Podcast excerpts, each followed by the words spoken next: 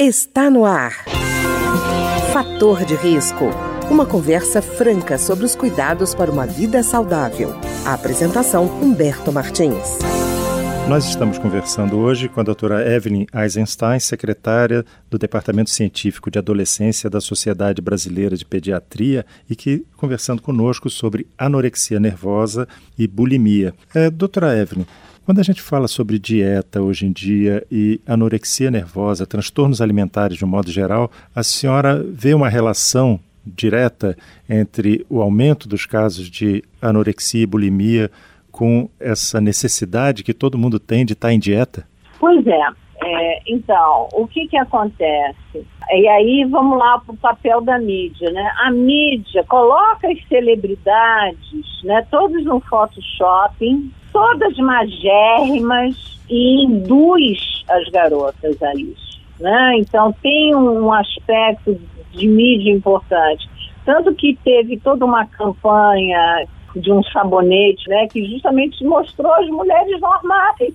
Pois é. É importante mostrar mulheres normais. Mas não, as celebridades são todas magérrimas, todas maquiadas, belíssimas, maquiadas. Então é isso que se, entre aspas, se vende como imagem. E as garotas, justamente na puberdade, elas sentem fome, porque o corpo está em fase de crescimento. E elas começam a se punir pela fome que elas sentem e começam a não se alimentar e daí elas se desenvolvem uma anorexia ou a bulimia. O que, que nós precisávamos é que a mídia mostrasse mais mensagens do que, que é uma alimentação natural, equilibrada, balanceada, numa fase de crescimento. Então, quando estamos na puberdade, no desenvolvimento do seu corpo, é importante é. que essa fome seja traduzida em alimentos saudáveis, em quantidade e qualidade saudável. Né? Então, é. a importância do cálcio para o crescimento ósseo, né? nós estamos falando de leite, de queijo, iogurte, nós estamos falando das proteínas em gerais, carne, galinha, peixe, ovo. É, nós estamos falando de vitamina C, Brasil é tantos, todas as frutas, sucos de frutas. Nós estamos falando do complexo B, importantíssimo em fase de crescimento, principalmente crescimento cerebral, crescimento das bainhas nervosas. Então, nós estamos falando de cereais, de grãos. Brasil nós temos aveia e, e vitamina B. E nós estamos falando dos minerais, eu falei do cálcio, mas também do ferro. Ferro uhum. importantíssimo, né? E a gente poderia estar falando de, de iodo, de flúor, de magnésio. Então, essas garotas precisam procurar uma nutricionista os pais devem levar a, a uma nutricionista a aprender a comer, por incrível que pareça. É. Elas querem contrapor aquilo que a gente vê na mídia, eu não quero nem falar o nome da, da grande companhia aí de fast food, né? De, então, é, vende sanduíches totalmente desequilibrados, gordurosos, fritura. E as garotas resolvem não comer isso tudo bem. É. Mas, Mas, aí exageram para o outro lado e param de comer. Pois é, né? doutora Evelyn, a senhora estava falando, inclusive eu conversando com uma pessoa outro dia, ela me disse assim, repara na publicidade de eh, voltada para público masculino e para público feminino. Aí ele me dizia o seguinte: repara como a publicidade voltada para o público masculino normalmente tem mulheres mais cheinhas, mais cheias de curvas, e a propaganda direcionada para o público feminino, como ela mostra sempre pessoas bem mais magras, como por exemplo lingerie. Então eu achei interessante porque realmente a gente se assiste é, um, diversos anúncios, a gente acaba identificando por esse parâmetro qual é voltado para o público masculino, qual é voltado para o público feminino, né? E para o público é. feminino, normalmente é a magrinha. Então, você está falando justamente isso. A mídia vendendo um produto, né? E a mídia, com isso, faz um estereótipo do que, que é belo ou uhum. do que, que é. Só que esse belo não é saudável. Há muitos anos atrás eu tive a oportunidade de discutir, foi numa mesa redonda que eu tinha é, participado, e, e tinha um, um famoso estilista de moda. E a gente estava falando, mas por que vocês não usam modelos mulheres normais? Né? Uhum. E ele falou, ah, doutora Evelyn, ele, ele muito engraçado, disse, ah, doutora Evelyn, é porque aí a gente tem que usar mais pano, gasta mais pano. É uma boa desculpa, né? Mas não é uma desculpa razoável, é, porque inclusive os modelos são é. feitos de tamanhos diferentes, né? É, gasta mais pano. Então, a Inglaterra, por exemplo, já baniu, né? Já é proibido na Inglaterra esses modelos que foi na a Twiga, né? Então, os, os modelos magernos, tem que botar mulheres normais. E na adolescência, né? É importante mostrar para a menina, e eu falo muito isso no consultório, toda mulher tem quadril, isso faz parte, né? A mulher a gordura, vamos dizer assim, do quadril né, da mulher é o preparo dela para a vida futura reprodutiva, né? Então, uhum. quando ela tiver, sei lá, grávida, é aí que vai ter parte da gordura, que é a parte calórica de sustento. Então, toda mulher tem um quadril maior. O homem tem um tórax maior, né? Então, uhum até 10 anos, o corpo do menino e da menina são praticamente iguais, mas depois, por diferença hormonal, né, dos androgênios do menino, ele vai fazer mais crescimento torácico e dos estrogênios da menina, ela vai fazer mais crescimento abdominal e do quadril, né, uhum. e das nádegas, né. Mas é isso, é isso é característica do formato do corpo humano, né. Não adianta querer ser algo que não é biologia, que não é natureza humana, né? É, doutora Evelyn, a senhora falou de consultório, anorexia e bulimia, como é que o pediatra lida com essa questão? Porque muitas vezes a família pode não, não entender o que é, às vezes a, a, o adolescente fica se sentindo invadido na privacidade se o pediatra fala dessa questão com os pais.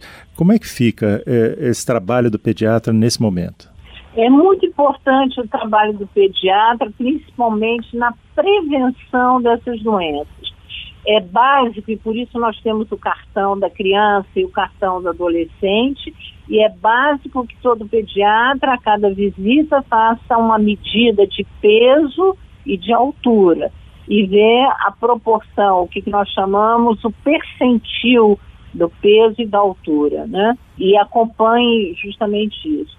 Quando nós percebemos justamente que está acontecendo desvios, ou começam as queixas, às vezes da mãe, ah, minha filha não come, ou tem horários irregulares de alimentação, ou começa a vomitar escondido, enfim.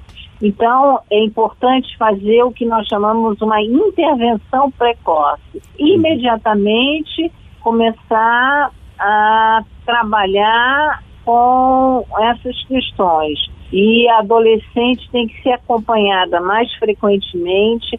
É importante ter uma orientação nutricional, né, ter uma nutricionista que converse, porque elas têm, na cabecinha delas, elas têm distorções sobre o que, que é uma alimentação saudável, normal, equilibrada. Então, importante ter uma entrevista com uma nutricionista Importante também ter uma entrevista com a psicóloga.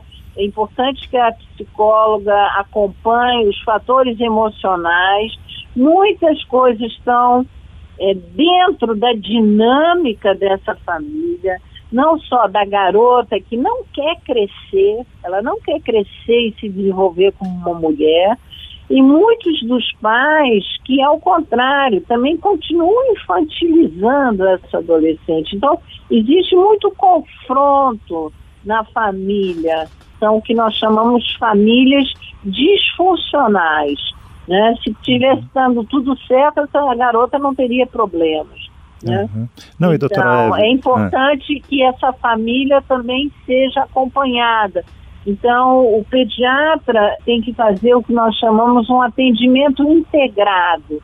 Né? A família também tem que ir para uma terapia familiar e, e ser acompanhada. O problema, Humberto, é justamente os hospitais públicos, né? A demanda dos hospitais públicos cheíssimos e nós vemos um tipo no Brasil que, por exemplo, eu atendia, que são crianças, adolescentes pobres também, né? Uhum. Em que você tem um fator da desnutrição crônica, falta de alimentos, com anorexia.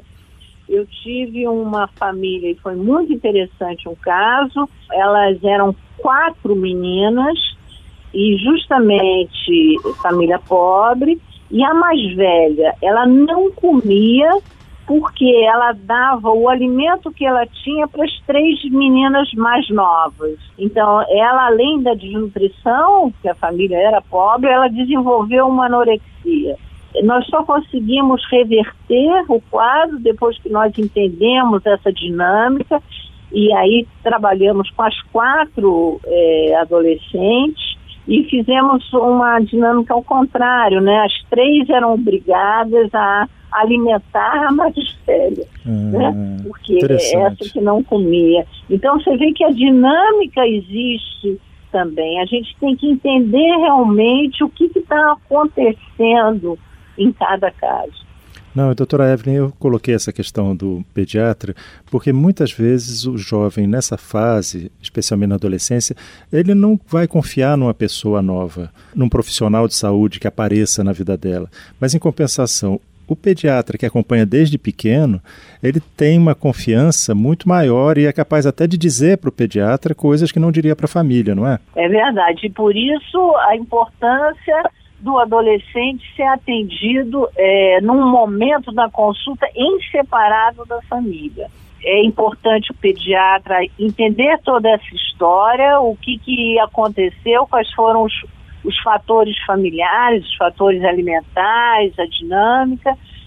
E um outro ponto também, muitos casos, e aí a gente vai falar talvez de entre 15 a 20% dos casos de anorexia são decorrentes do abuso sexual.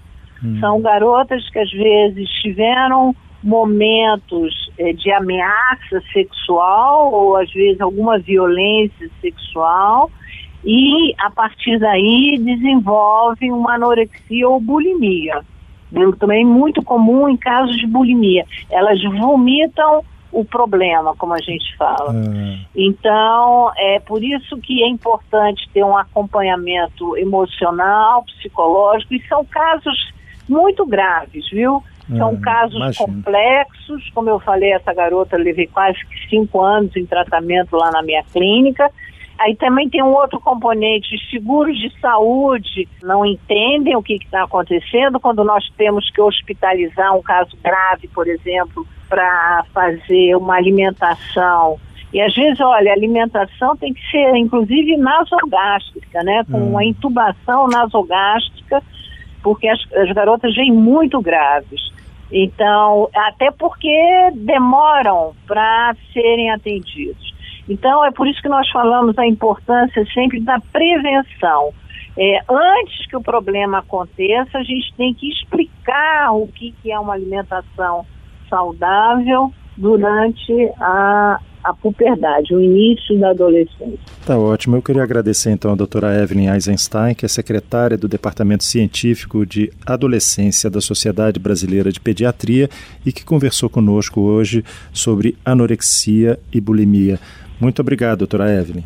Muito obrigada a você, agradeço a todos a, oportunidade de estar esclarecendo mais um problema de saúde. O programa de hoje teve trabalhos técnicos de Ricardo Coelho. Se você tem alguma sugestão de tema ou comentário sobre o programa de hoje, basta enviar uma mensagem para o endereço eletrônico programa fator de risco, tudo junto, arroba gmail.com. Até o nosso próximo encontro. Fator de risco um programa com dicas para melhorar a saúde. Uma produção da Rádio Câmara, transmitida por emissoras parceiras de todo o Brasil.